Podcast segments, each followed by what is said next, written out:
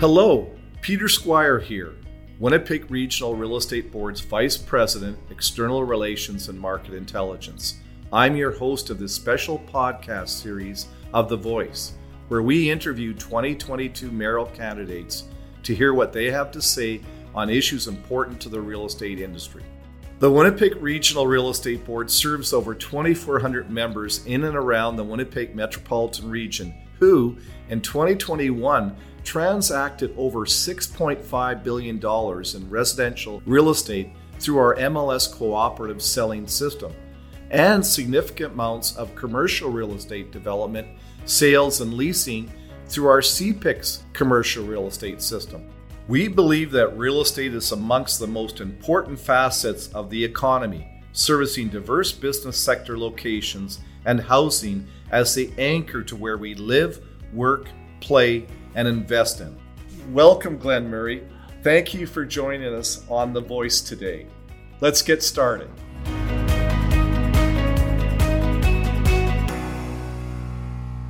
If elected as mayor, what strategies will you implement to reverse the trend we are seeing where more people are leaving our city to go to other provinces than coming here? I would say three major things, Peter, and it's things that you're familiar with because we worked when I was mayor last time broadly in the community, and the real estate board was a driver of embracing this huge concern that we were losing the next generation of Winnipeggers. I think we successfully set out to make the city more livable, more beautiful, more attractive to retain a creative and dynamic workforce, aka our kids, but also to become part of the constellation of cities where other people would see Winnipeg as a primary city to live in and a desirable city to live in. So, because what you do to keep people is the same thing you do to attract people. And we were going through some very difficult transitions. As you remember, that was when Eaton's closed, uh, the Jets left before that. So we had to really fundamentally think about, about our city. And we, we know from all the work that economic development Winnipeg and others have done, one of the biggest things that determines how people see our city is our downtown. And we, we started a strategy, more people living downtown. We did Waterfront Drive, but we did it in a very different way. We had a lot of expertise from the real estate and development community. We realized that we put $12 million into the road and then we allowed write-offs so people, if they were investing in an existing building uh, and a heritage building, uh, they could get 50% of their investment from their building against the property tax. So you put $5 million in a building, you were getting um, 2.5 million back. And we were building So someone might say, well, that must have cost the city a lot of money. Well, Waterfront Drive generated tens of millions of dollars very quickly within a few years over what the costs were. The vacancy rate that was well over 60% dropped to the single digits. And we created an area that was contaminated, an old steam plant, had abandoned rail lines from one of the least desirable places into the city. I think the real estate community, community would tell you the waterfront community now is one of the most desirable and we built the tax base. Had we not done that, the city would have been further ahead. And then we, we went and we did that with Red River College, and we created an incredible partnership there. And then the Shed District, and we did this across the city in older neighborhoods as well and new neighborhoods. And what that did is it shifted. So we went from retail downtown to sports and entertainment, the baseball stadium, the all the new theater investments, the Human Rights Museum, the Neeginan, the uh, new convention center, the new sports and entertainment center now, I think Canada Life. All of that created a dynamic and exciting downtown. We built rapid transit and we made the city more livable and more beautiful. And I think those are the kinds of things that retain and keep people here and make us attractive. Thanks, Glen. What are your strategies to attract business investment to Winnipeg?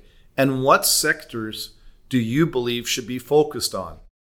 Well, I, I, would say like one of the things I'm introducing is a 20 year plan because I think to really build momentum and to get change, some of those involve really major investments, rapid transit investments that happen over 5, 10, 15 years. You know, getting a downtown population of 30 or 40,000 people is going to be 5, 10, 15, 20 years if we look at, at that build out. You know, building uh, cargo designated areas so that we, we finally sort out our trucking and our rail infrastructure first before we move any rail yards so that we actually understand. I've been, I've met with Rob Penner from Bison's. I met with the people from Max Trucking today. I met with some of the people from CN just to get a picture of how do we move our goods out. So it's different for other other industries. So the industry I'm in for five years, I've been uh, starting two companies here. Very exciting. It's nice to be in the private sector. There's a lot of freedom that comes with that going to lose all of that soon if we're successful. But, you know, there are like 40,000 people, 20,000 who work in creative and design and cultural industries, and about another 20,000 that work in IT, environmental technologies. Those industries require they, people people go there because they want to live in post and beam. They they want to work in cool historic buildings, which we're one of the few cities that has a lot of. They really love the Brown Jug, and they love that they can watch a jet exam. They love the number of theaters, and they love the Fringe Festival. And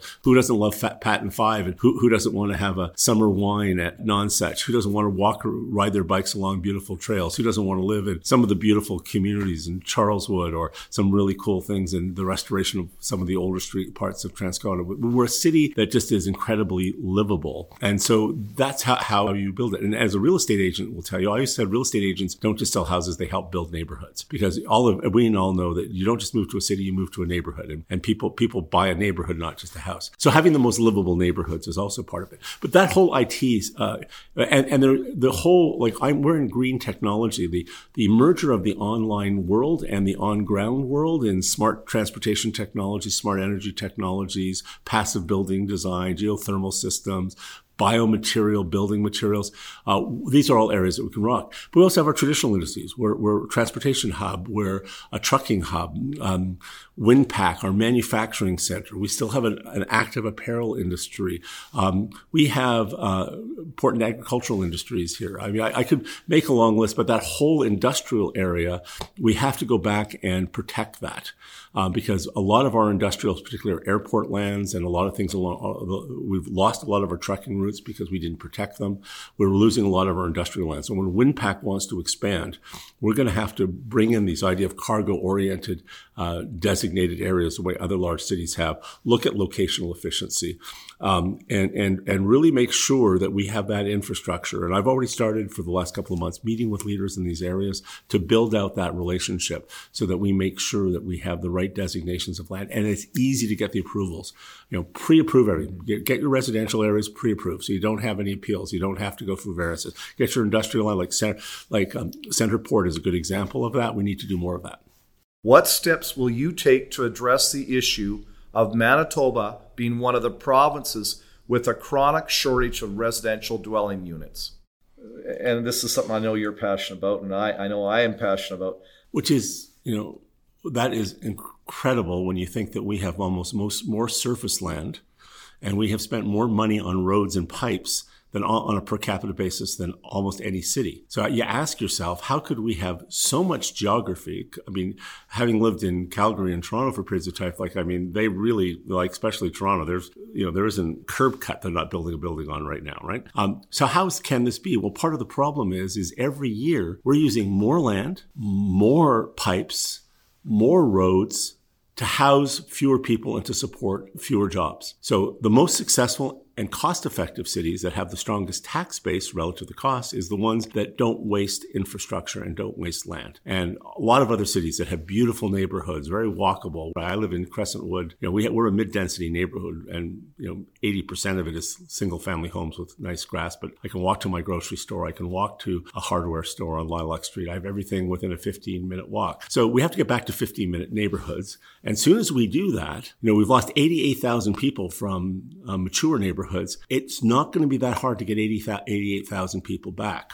But there's a new initiative that I've been working on with the, with the Exchange District Biz and downtown businesses where we're looking at these things called residential improvement zones. So we pre-approve a large area that could house two, 3,000 people. Sometimes it might be single family, it might be mixed, it might be high density. And we identified seven major areas that really don't have any buildings on them and what infrastructure, what would be required. And what I'm going to do if I'm mayor is I'm going to take those plans, extend them across the city. So we pre-approve the infrastructure in that, but we do something else. We model what the costs are to the city, and then we model what the tax revenues are.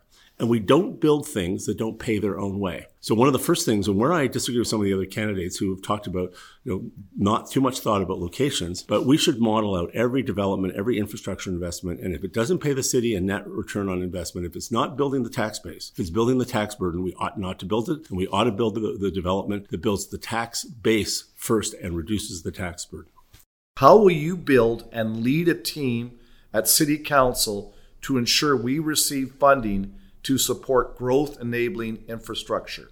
I think I did that really well. That's one of the reasons I'm running. I think that's one of the reasons I got approached by so many people. I mean, I've got uh, one of the people who's the senior fundraiser for the Conservative Party. I've got two senior active New Democrats, all kinds of liberals, all kinds of Greens, all kinds of people who can't stand partisan politics from all over the city and from business and labor, culture, indigenous communities. And it's a diverse group of people. And we're very proud that we have this huge tent because one of the things I think I'm good at is working together. Remember when I was mayor, I only lost one vote, but I would not take things to council unless I had the votes and, and comfortably. I met with every single member of council on a monthly basis. At the beginning of every session of council, I sat down with every councillor and I said, give me your three ward priorities, give me your three city priorities. And we worked them together uh, into what, what we, what I started in the city, which was four year budgets, and those priorities were all recognized in the budget, so that every councillor could see their fingerprints on the their local issues because they all had mandates. There, people are expecting stuff like that. Then we worked with everybody. You remember, you and I used to meet mm-hmm. about housing. The real estate board was one of the drivers of the city's housing policy, and it was one of the major funders of it. So not just working with counselors, and when the counselors see they're not alone, and they can look to Lions Club and Habitat for Humanity and Real Estate, and they can see you know the planning department, and they can see that we're building the tax base. Um, they get excited about that, and so I, I, I can't imagine. I'm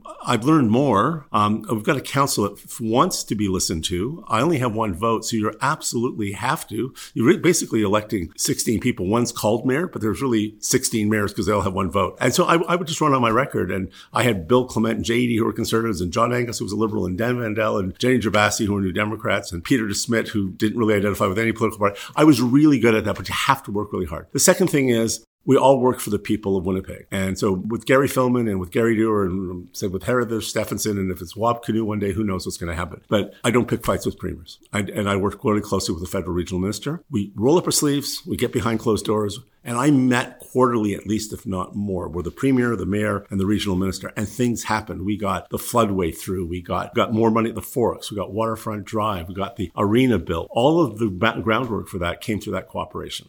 What benchmarks and actions will you take to move key projects ahead faster to sustain delivery of core civic services?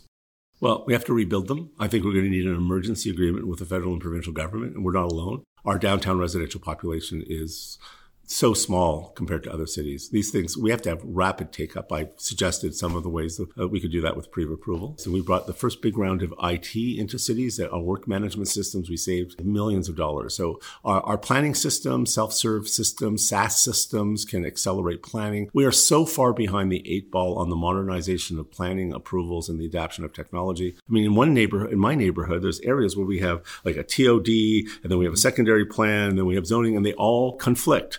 And, you know, I was at a community meeting and I, there were three different projects going up in my neighborhood where I live. And the developer and the residents all said to me, said, the only reason we're having to do variances is because the city has three different zoning bylaws and three different standards in space and it's triggered the variance. Why do we have three different density and height and it's stupid. The city should have this all online. It should all be self-serve. It should all be digitalized and it should all be rationalized into one, one zoning category for piece of land. One, not three, not four. It's insane. The city has absolutely, quite frankly, on zoning and permitting gone to hell in a handcart. Our planning department has been stripped down to nothing. It operates at 40% of the budgets on a per capita basis compared to any other city. CentreVenture that did all of the, the waterfront, the shed district that just led downtown renewal has been imitated by so many other cities, they stripped out, they took away the $600,000. They stripped away all the development incentives. They took away the things for infill housing. We just need to rebuild a lot of the things that we're working. And that starts with CentreVenture and it starts with a coherent zoning and, and permitting and development process. It's Janice Lukes waiting for a community center. Mm-hmm. You know, mm-hmm. even it's not just as education. You know, you got a, a six year old. You know, when they're graduating from university, they finally got around to build the school in your neighborhood or the community center. If you're Councillor Santos uh, in the North End, you know, with a leaky roof and a community center that's in free fall of decline, you look at the Neeginan. I I literally cried when I saw the Neeginan Center that we worked so hard to build for Indigenous health and mm-hmm. wellness. We've abandoned core facilities and we're not building them. So the older neighborhoods are in a state of disrepair and the newer neighborhoods are waiting way too long for the basic services the older neighborhoods have. And that is a process that didn't happen when I was married. I'm not going to get into detail. I'll just say this. Trust me, we've done this before. We have lots of people in the city who know how to fix these things. You elect me mayor. I will make sure that we all get together. I know what I don't know, and and most of the challenges that mayors have to face, they don't know about. They, you cannot lead a city without having two ears and building using the best best power mayor has, which is convening and bringing smart Winnipeggers to the table who know how to do these things and working with them and getting the job done. Well, thanks again, Glen, Thank for uh, for participating in our mayoral podcast, and I wish you all the best in your campaign. Thanks. And uh, again, uh, it, has been great uh, seeing you after all these years, and uh, look forward to seeing you again at some point. Nice to see you, Peter. And there's very fine people running for the mayor, and I hope we get a high voter turnout because people have lots of good choices. The worst thing that could happen is a low voter turnout. We need to get everyone, especially people who haven't been voting in recent elections, out to the polls because the city government has to represent everyone and it has to work for everyone. I couldn't agree more. Thank you. Thanks again. Thank you for participating and sharing your vision on issues important to the Winnipeg Regional Real Estate Board, its members, stakeholders, and all Winnipeggers. To our valued listeners, please tune in for more episodes of The Voice, where we invite mayoral candidates to share their vision for Winnipeg.